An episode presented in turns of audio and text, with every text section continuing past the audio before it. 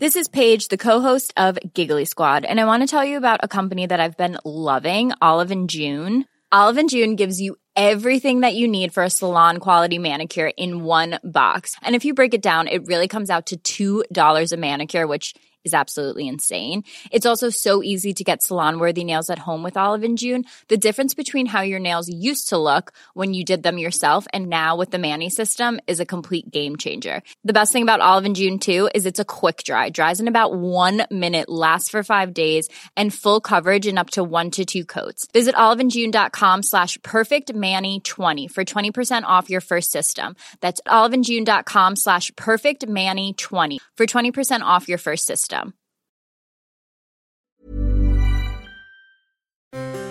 Perles d'Histoire. Le premier jour de chaque mois, découvrez une nouvelle petite histoire de la grande histoire. Présentée par Gabriel Massé.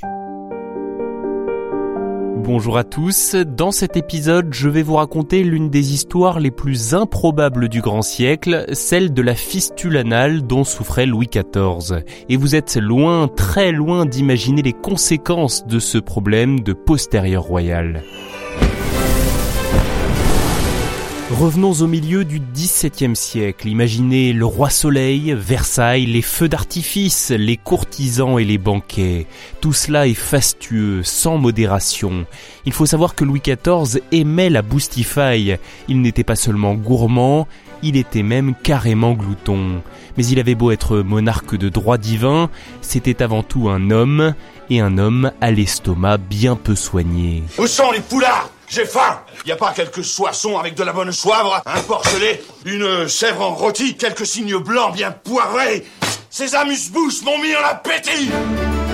En février mille six cent quatre-vingt-six, alors que Louis quatorze est au sommet de sa gloire, il approche de la cinquantaine et il a depuis peu installé sa cour à Versailles, le voilà rattrapé par ses excès. À force d'alterner les gastro-entérites et les constipations, qu'il combat par des lavements de toutes sortes dont je vous épargne les détails, il a fini par développer un abcès bien mal placé et une fistule anale extrêmement douloureuse. Ça lance. Une fistule, c'est un petit canal dont la présence est anormale et qui met en communication des viscères ou une viscère et la peau. Celle du roi se développe entre la glande et la marge de son anus et se traduit par des écoulements purulents, malodorants et des démangeaisons atroces. Il faut imaginer les conséquences pour un monarque en perpétuelle représentation, dont la vie est rythmée par un protocole qui le place sans cesse sous les regards. Officiellement, le roi souffre d'une tumeur à la cuisse. Mais qui aurait pu croire une chose pareille? Pas grand monde, ça c'est sûr. D'ailleurs, la santé de Louis quatorze est un sujet de conversation régulier, non seulement dans le pays, mais aussi dans les cours européennes. Pour guérir, le monarque essaye toutes les solutions possibles. Déjà, ses médecins, estimant que ces écoulements sont liés à un excès de sel, intensifient le rythme des clistères, des lavements rectaux avec de grosses seringues. Il multiplie aussi les emplâtres, toujours sans succès, et de nombreux charlatans lui proposent des élixirs de guérison, cela ne le soulage absolument pas.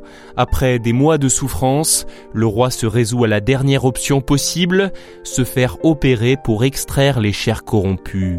Une opération jamais réalisée auparavant. C'est une première mondiale, un grand pas dans l'histoire de la chirurgie et aussi un grand risque pour Louis quatorze. Cette opération, effectuée sans anesthésie ni antibiotiques, pourrait bien lui être fatale.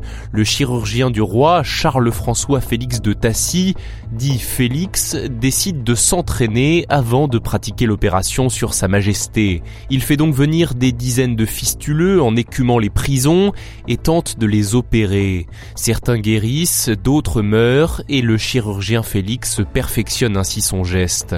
Pendant ses entraînements, il réalise qu'il a besoin d'objets spéciaux pour réussir cette intervention. Il fait fabriquer notamment un écarteur d'anus et un scalpel incurvé. Ce bistouri d'argent, aujourd'hui conservé au musée d'histoire de la médecine de Paris, est l'un des premiers outils de la chirurgie moderne. Il est temps de se mettre au travail.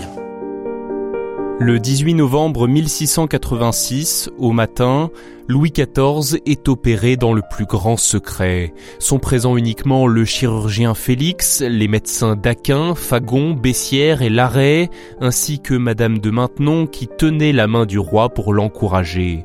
L'opération a duré trois heures, trois heures d'atroces souffrances. Ça fait mal, hein, oui. Je sais, c'est insoutenable. Dès le lendemain, tout le monde annonce la bonne nouvelle, le roi est guéri. En réalité, il lui faudra plusieurs opérations supplémentaires pour venir à bout de cette fistule. Quelques mois plus tard, toutefois, Louis quatorze peut remonter à cheval. Cette guérison renforce son prestige, nombreux sont ceux qui la décrivent comme miraculeuse, qui célèbre l'intervention divine. On attribue à Madame de Brinon, une religieuse proche de Madame de Maintenon, l'écriture d'un petit poème sur le sujet. Il s'intitule « Grand Dieu sauve le roi », un texte par la suite mis en musique par le compositeur italien Jean-Baptiste Lully.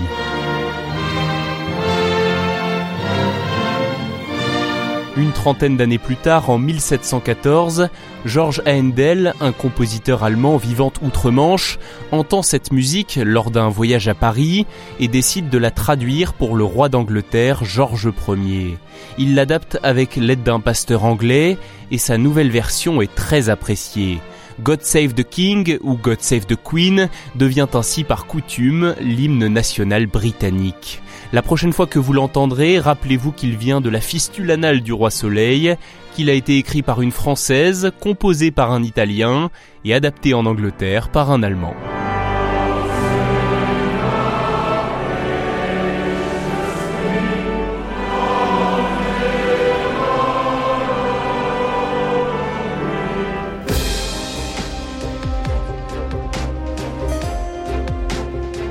Merci d'avoir écouté cet épisode, j'espère qu'il vous a intéressé. Si c'est le cas, surtout n'hésitez pas à vous abonner au podcast en activant les notifications. Pour qu'il ait lui aussi une longue vie, il a besoin de votre soutien, que ce soit en déposant un commentaire, un like, un cœur, cinq étoiles, ou simplement en en parlant à vos proches qui pourraient être intéressés. Allez, on se donne rendez-vous le mois prochain pour une nouvelle histoire passionnante.